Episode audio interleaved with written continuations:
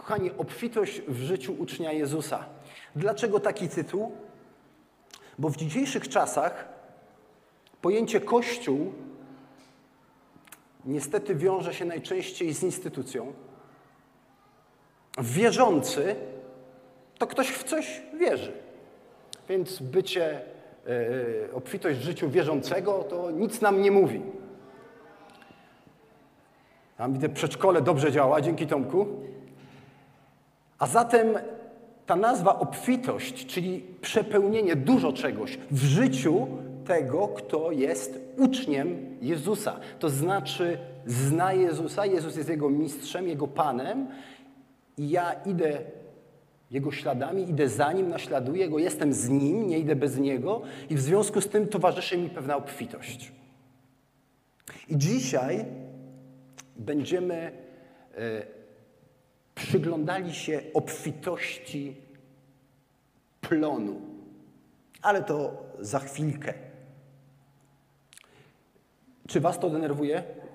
Denerwuje. Ja wezmę mikrofon, bo, bo mnie też troszkę mi to przeszkadza, to buczenie, więc ja to wyłączę. Przerzucimy się na inne. Dziękuję za szczerość. Tak, potrzebna jest, potrzebna jest szczerość, tak. Szczególnie przy wyborach potrzebna jest szczerość. E, Paweł napisał ten list, będąc w więzieniu, i dziś nie poruszymy, ja tylko przypomnę z ostatniego okazania ten środek, który ja minę dzisiaj. Zaznaczałem tydzień temu, że, że tam jest ta, ta ważna część, w której Paweł mówi: Jestem we wszystkim wyćwiczony, nauczyłem się żyć w bogactwie i nauczyłem się cierpieć niedostatek. We wszystkim jestem wyćwiczony. I to jest, te, to jest ten fundament, na którym dopiero możemy pójść dalej. Dlaczego? Bo Paweł nie czuje się bezwartościowym człowiekiem. Dlaczego się tak nie czuje? Bo wie, kto za niego umarł. Paweł nie mówi, że będę szczęśliwy, kiedy będę miał dużo czasu, pieniędzy, zdrowia. On mówi nie, od tego nie uzależnia mojego szczęścia. Ale mówi wcale też nie będę nieszczęśliwy, kiedy nie będę miał zdrowia, pieniędzy i dużo czasu. On mówi to jest drugorzędne. Dlaczego? Bo Jezus to nie jest filozofia. To nie jest jakiś pomysł na życie. Jezus to nie jest jakaś idea. Jezus jest osobą. Kochani, jeżeli tam się wyciszyło, można otworzyć drzwi, bo czuję, że to zaczyna gęstnieć. Tutaj będziemy trochę ze sobą współpracować w wietrzeniu. I te drzwi z boku też proponowałbym, chyba że przeciąg jest, to prosiłbym usiąść gdzie indziej, bo tu rzeczywiście będzie świeżej troszeczkę.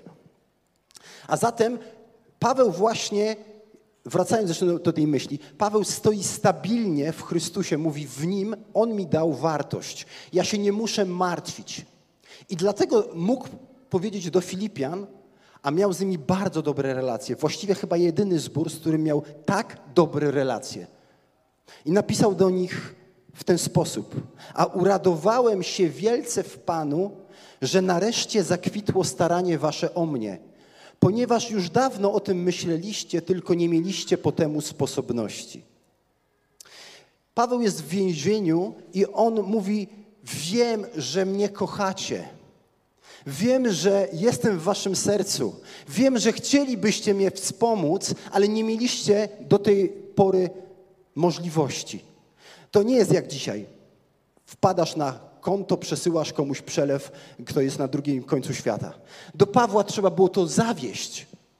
Jak można było mu pomóc? Trzeba było kogoś wysłać, kto wziąłby ten dar i mnóstwo kilometrów szedłby do Pawła, czy jechał, przemierzał trudne tereny, żeby dotrzeć do niego i mu dostarczyć to wsparcie. I Paweł mówi: Ja wiem, to nie jest tak, że teraz dopiero zakwitło ale on podkreśla, wie, że to zakwitło, że oni to mają w sercu. Już dawno o tym myśleli. I teraz robię ten przeskok na werset 14. Wszakże dobrze uczyniliście, uczestnicząc w mojej udręce. Z czego się cieszy? Cieszy się z tego, że jest ktoś, kto też towarzyszy mu w jego udręce. Ucieszyłbyś się? Masz kłopoty, i wiesz, że ktoś myśli o tobie i szuka, jak ci pomóc. To miłe, to sympatyczne. Że ktoś naprawdę troszczy się też o ciebie, nie jesteś sam. Wiecie, że w tym świecie, w którym tak można powiedzieć, dystans się skrócił, nie trzeba e, lecieć do Stanów, żeby z kimś móc porozmawiać, więc wydaje się, że możliwości bycia blisko kogoś są coraz większe, a wbrew pozorom, co się dzieje? Że żyjemy coraz bardziej samotni. Że nie mamy czasu z kimś porozmawiać, poświęcić mu czas. Że sami jesteśmy zajęci tak sobą. Paweł cieszy się z tego, że oni chcą uczestniczyć w jego tarapatach, w jego kłopotach. On jest wdzięczny. Paweł docenia to. A dlaczego może to docenić? Dlatego, że stoi stabilnie i mówi: W Chrystusie, Chrystus zaspokaja moje potrzeby. Ja nie mam pretensji, że ktoś nie zatroszczył się o mnie. Ja nie mam pretensji, bo Chrystus jest tym, który dba o mnie. Wszystko mogę w tym, to znaczy nie mogę skoczyć z dachu i nie spadnę w dół, tylko to znaczy, że w, w każdych okolicznościach mogę być z Chrystusem. Blisko Boga, blisko w relacji z Nim, mogę robić to, czego On chce, mogę Go wywyższać. Y, Paweł rozumie te trudności praktyczne w okazywaniu miłości, ale on się nie obraża, że to się coś spóźniło, bo on nie uważa, że się cokolwiek spóźniło. Przyszło, kiedy przyszło. Chcieli, rzeczywiście okazali mu miłość. Docenia, chwali ich za to, na pewno jest wdzięczny. Na pewno jest wdzięczny.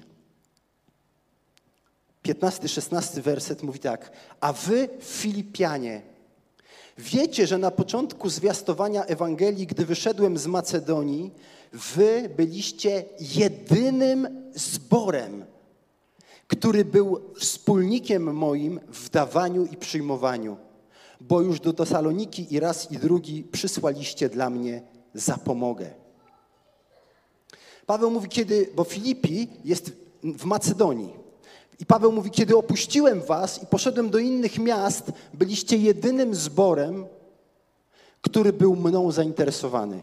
Kiedy przeczytacie wszystkie listy, przeczytacie dzieje apostolskie, zobaczycie, że Paweł zbierał pieniądze, żeby wspomóc biednych, ubogich w Judei, kiedy tam głód nastał. On zbierał, jeżeli już pieniądze, żeby wspierać inne zbory. Jedyny raz, kiedy czytamy, że on dostał wsparcie i chciał je wziąć, to jest od tych ludzi. To jest jedyny raz. To byli jedyni, którzy go wspierali. Czytamy, że kiedy poszedł do Tesaloniki, raz i drugi nie oznacza, że tylko dwa razy. Jest to takie sformułowanie, które mówi, że wielokrotnie, wielokrotnie mnie wspomagaliście. Wielokrotnie jest, byliście wspólnikiem moim w dawaniu i przyjmowaniu.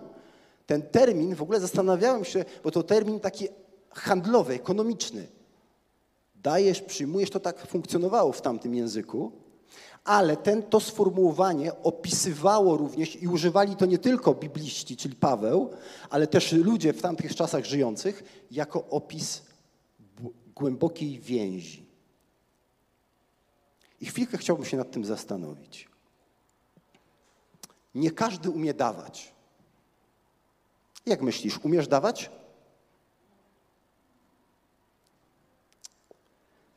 dawanie wiąże się ze stratą. To znaczy, jeżeli coś dam, to już tego nie mam. W tym sensie stratą. Już tego nie posiadam, bo dałem go komu, to, to komuś. Nie każdy umie dawać. Kiedy dajemy, możemy mieć różne oczekiwania. Jakie na przykład? Jakie można mieć oczekiwania, kiedy coś komuś daje? Proszę? Że coś w zamian otrzymam. Jasne. Oczywiście, ja tobie daję. A macie tak nieraz, wiecie, to jest trochę takie nieraz trudne.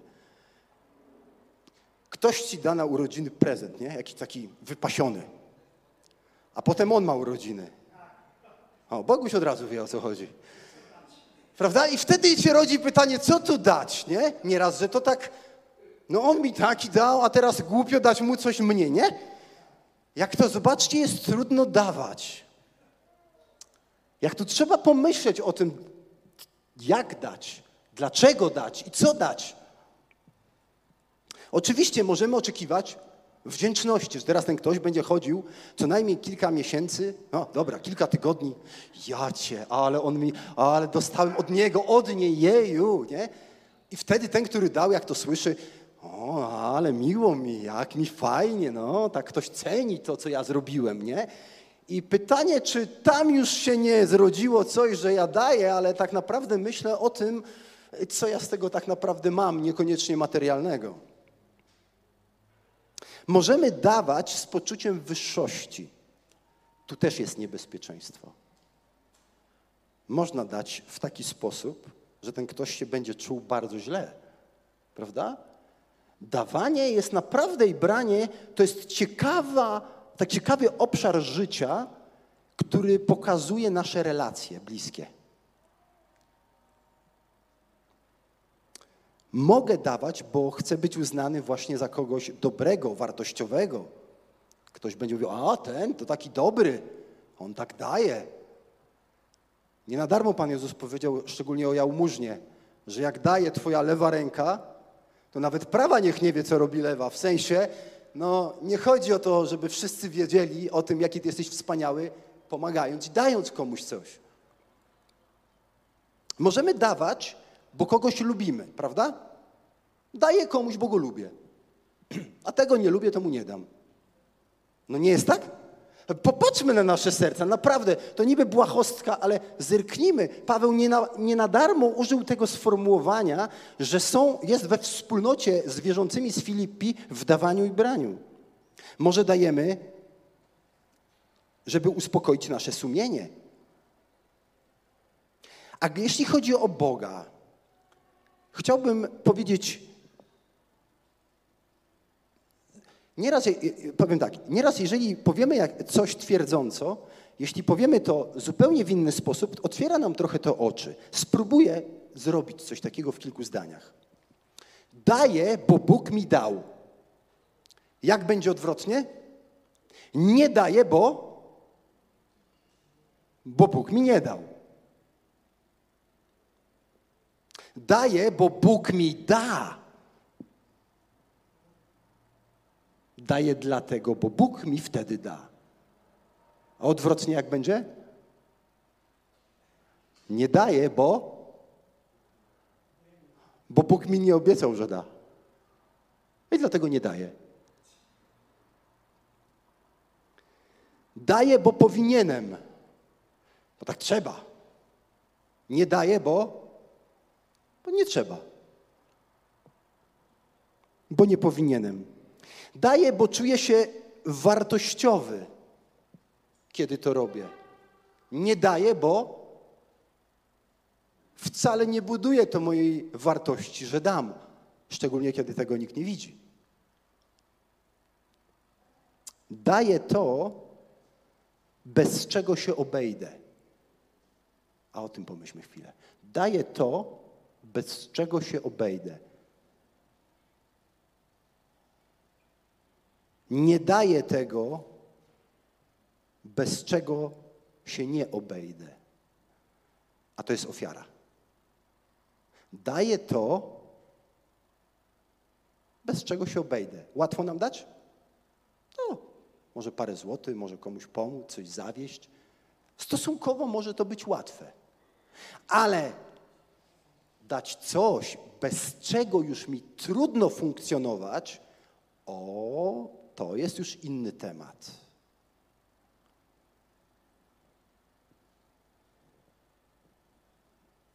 Jezus oddał życie, dał coś. Co to znaczy, że Jezus dał życie? To nie znaczy, że przyszedł na ten świat, stał się człowiekiem i po prostu minęły lata i umarł albo go napadli, zbóje i zabili. Jezus zdecydował się oddać swoje życie. On podjął taką decyzję. On postanowił dać swoje życie, żebym ja i ty mógł żyć z nim. Jak Jezus dał? dał doskonale, z czystej miłości. Nie dał dlatego, żeby go potem chwalić za to. Nie dlatego dał swoje życie. Nie dał dlatego, że go o to proszono,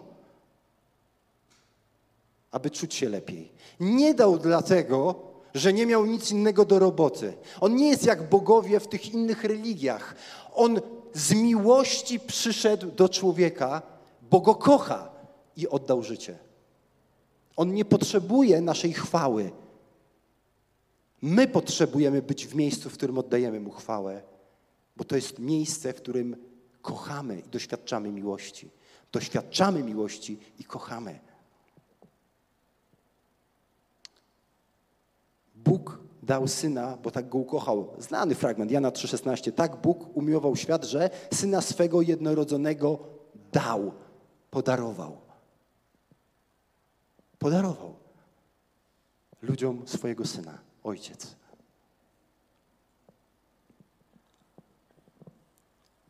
Z tą miłością, dawaniem tej miłości, słuchałem wczoraj wywiadu, który prowadził ateista.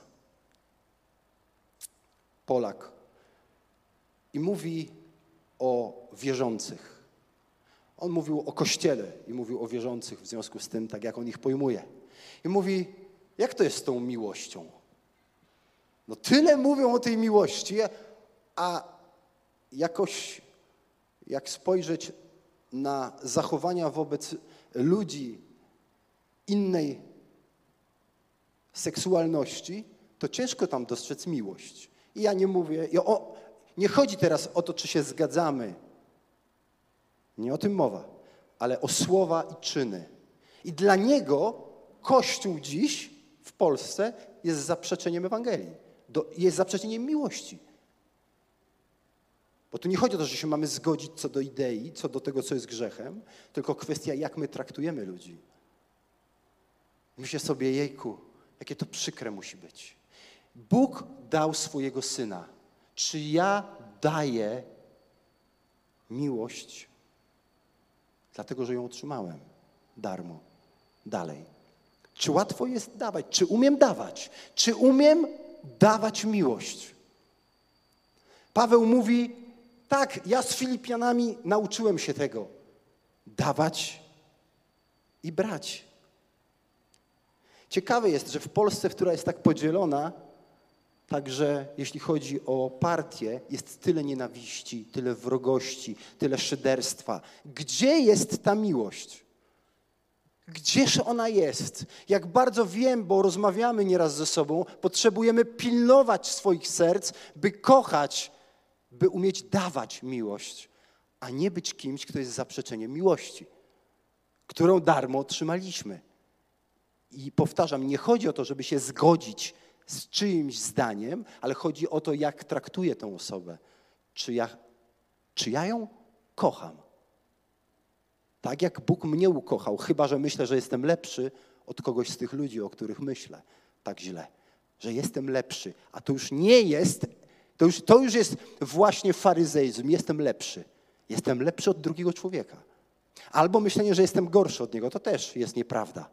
Wszyscy zgrzeszyli i brak im chwały Bożej. Kochani, jak bardzo potrzebujemy tej prawdy, że Bóg nas takimi ukochał. To nie znaczy, że On się zgadza na nasz sposób życia i nam się podoba i że my nie wywołujemy też gniewu swoimi zachowaniami, ale On umiłował, dał i uczy nas dawać. Daj miłość drugiej osobie. Nauczmy się dawać miłość, nie narzucać, ale być wyczulonymi, jak dajemy miłość.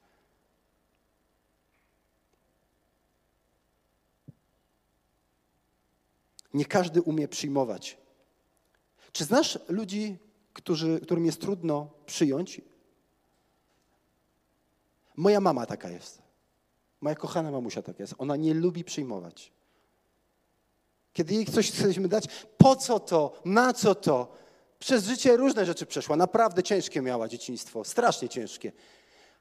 Jej ciężko przyjmować. I są ludzie, którym ciężko przyjmować.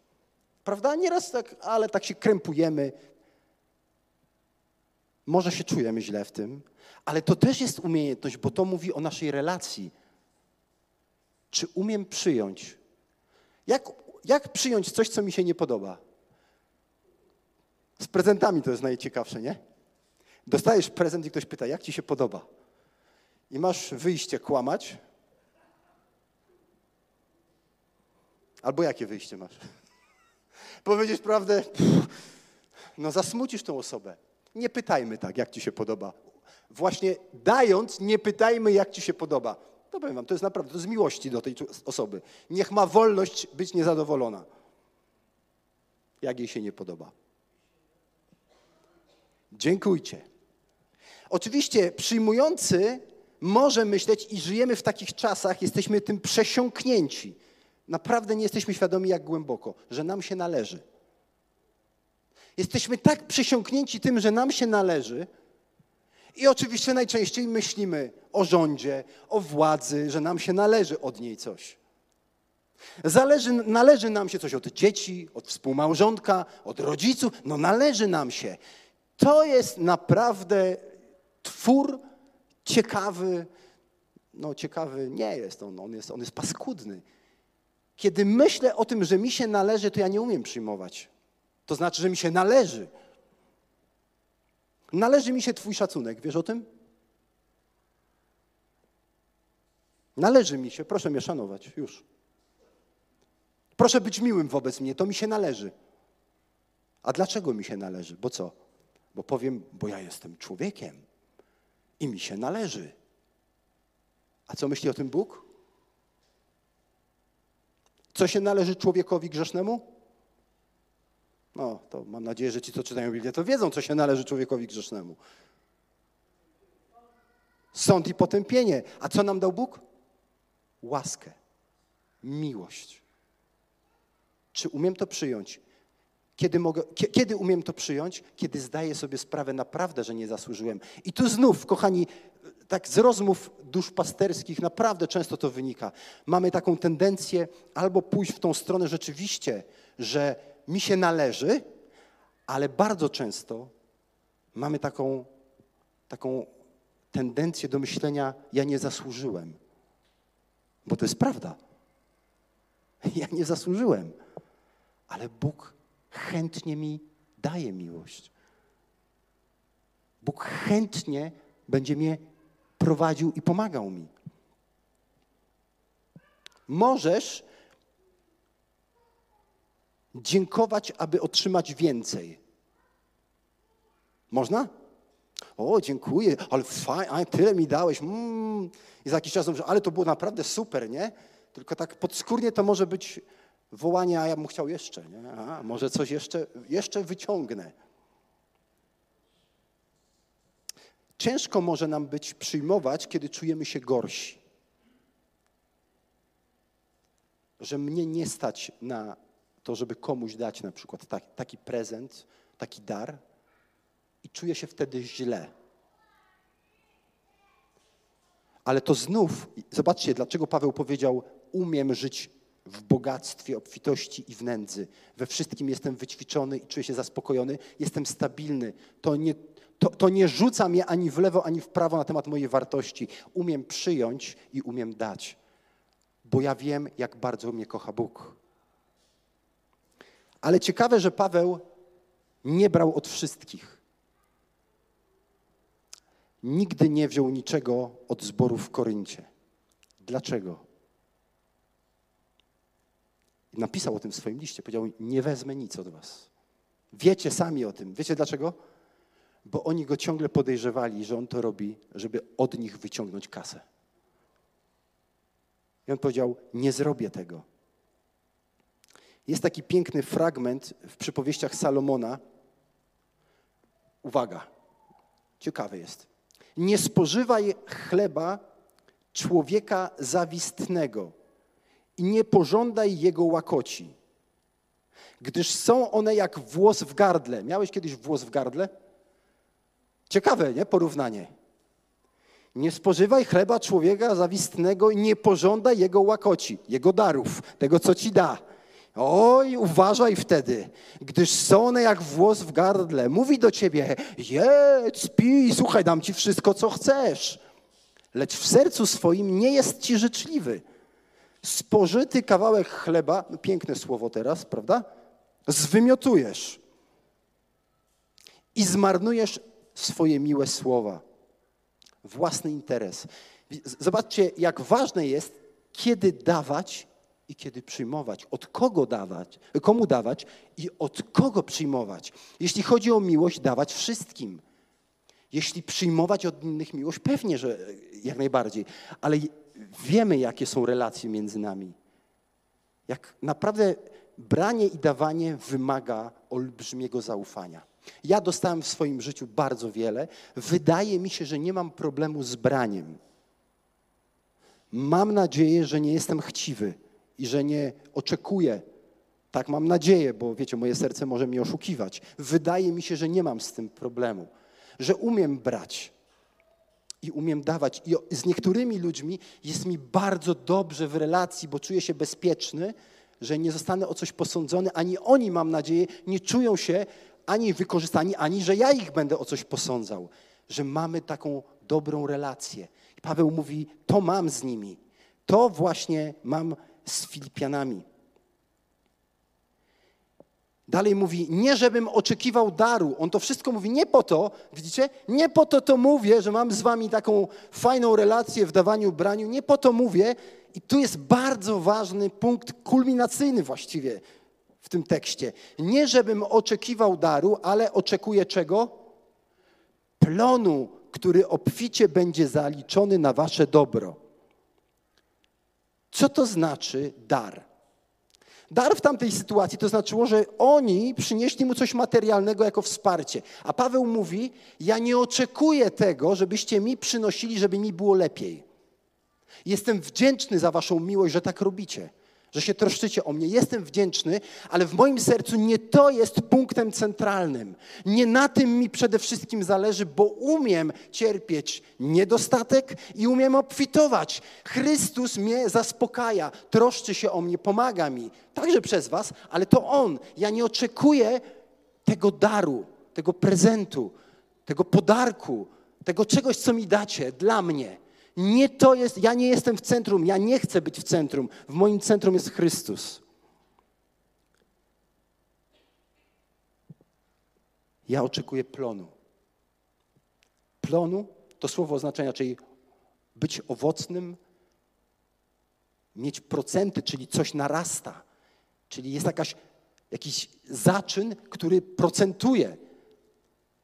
I tym czymś, tym podstawowym czymś, co jest? Jak myślicie? Co jest takiego, co Paweł dał Filipianom i czeka na rezultaty tego i mówi, i widzę, i cieszę się nie z tego daru, choć mi jest miło, jest mi sympatycznie, ale cieszę się z czegoś bardziej, czegoś innego oczekuję. Co on im dał?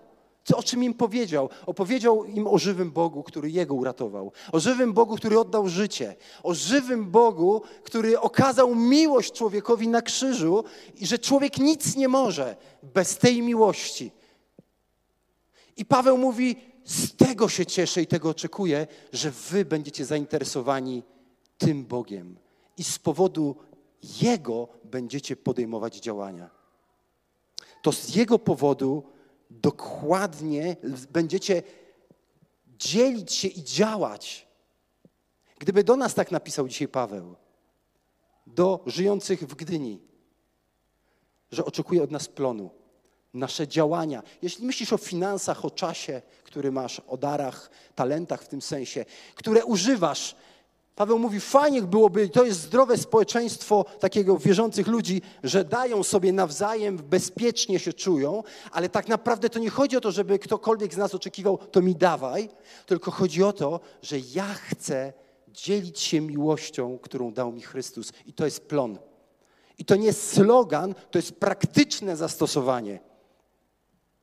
To dlatego mam dzielić się i działać tym, co mi dał Bóg, z miłości do Niego i z wdzięczności. To obfitność plonu, to jest sedno. Paweł mówi, nie chodzi mi o to, że było mi lepiej kosztem was. Tu chodzi mi naprawdę o was. Tak może powiedzieć tylko ktoś, kto naprawdę widzi wartość, tak czuje się wartościowy i zaopiekowany przez Boga. By powiedzieć do drugiego, nie chodzi mi o to, co zrobisz dla mnie. Nie chodzi mi o miłe słowa, które mi powiesz. Nie chodzi mi, żebyś, żebyś mnie klepał po ramieniu. Nie chodzi mi o to. To jest wszystko miłe i dobre. To jest fajne. Ale to nie chodzi mi o to. Ja chciałbym w Tobie widzieć to, że Ty tak doświadczasz miłości Bożej, że z tej miłości to robisz po prostu chętnie dla Boga. Bo chcesz o Nim opowiadać, bo to, co robisz, to jest opowieść o Nim. To jest życie misyjnością. Dla Pawła poznanie Chrystusa, kiedy, kiedy, kiedy Bóg zmienił jego życie, jedyny cel, jaki miał, najważniejszy, to ciągle go poznawać i mówić o nim. Dalej mówi: Poświadczam, że odebrałem wszystko, nawet więcej niż mi potrzeba. Mówi: Dziękuję, mam tego wszystkiego pod dostatkiem, dostałem przez waszego posłańca Epafrodyta wasz dar i opisuje ten dar, chociaż w oryginale słowo dar nie występuje, ale ma pewną takie konotację. Przyjemną wonność, ofiarę mile widzianą, w której Bóg ma upodobanie. Jaki to jest język?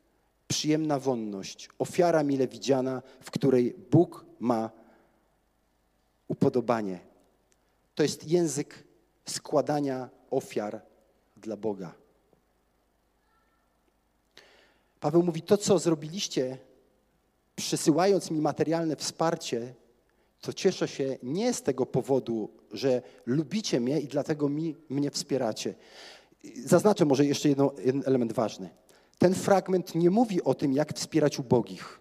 Ten fragment nie mówi o tym, jak wspierać innych ludzi, którzy są w potrzebie. Ten fragment mówi o misyjności, o działaniu rozprzestrzeniania Ewangelii. I Paweł mówi: Nie chodzi tu o mnie. To, co robicie, to jest Bogu przyjemne, ponieważ angażujecie się w opowiadanie o Nim, o Jego łasce, o Jego dobroci. Ofiarę mile widzianą.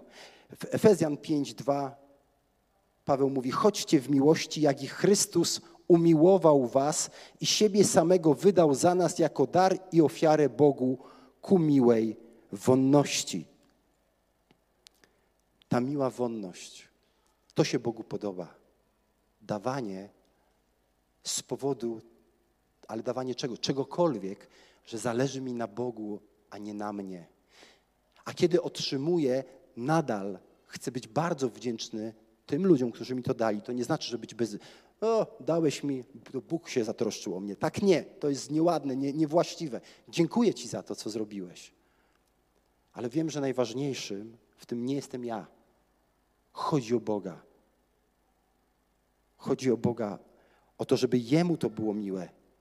Kiedy zbieramy kolektę Nieraz o tym mówiłem i ciągle to mówimy. To jest pieniądze, to jest numer dwa problem w naszym kraju. Jeśli słyszysz Kościół, to są i pieniądze. Nie? Kościół sięga po nasze pieniądze, sięga do naszych dusz. Kościół jako instytucja jest B. Dla wielu ludzi tak to funkcjonuje. Nie dla wszystkich, ale dla wielu tak. Ale my chcemy też łamać i pokazać, że pieniądz jest czymś, co my chcemy uczciwie razem jako społeczność zarządzać tym. Więc często mówię o tym, jeśli masz dać coś, by wspierać działanie Kościoła, ale to nie chodzi znowu tylko o Kościół, o baptystów, że tylko my dla siebie, żebyśmy się lepiej czuli. To nie, to w ogóle nie dawaj, naprawdę. Jeśli chcesz dać dlatego, i też mówiłem to nie raz, i powiem to jeszcze raz, jeśli ja miałbym być wspierany, a jestem przez ten zbór wspierany, tylko dlatego, że mnie lubicie, to jest bez sensu. Naprawdę to jest bez sensu. My mamy wspierać to, co służy rozprzestrzenianiu się Ewangelii, by wierzący wzrastali, ale wzrastali w ten sposób, że wychodzimy do ludzi w tym mieście i opowiadamy im o Chrystusie, który nas zbawił. To musi być nasze doświadczenie wewnątrz, by chcieć o tym opowiadać. I po to zbieramy pieniądze, by nam służyło temu. Jeśli zbieramy, by się lepiej poczuć, nie zbierajmy. Ani grosza nie daj. Szkoda. I jeśli miałbyś dać i myśleć, a co mi za to da Bóg, też nie dawaj. A jeśli myślisz o tym, że ktoś to doceni z tych ludzi, chcemy to doceniać, dziękujemy, ale jeżeli to jest główny odbiorca i, i ten, który cię ma chwalić, to nie dawaj. Bez sensu.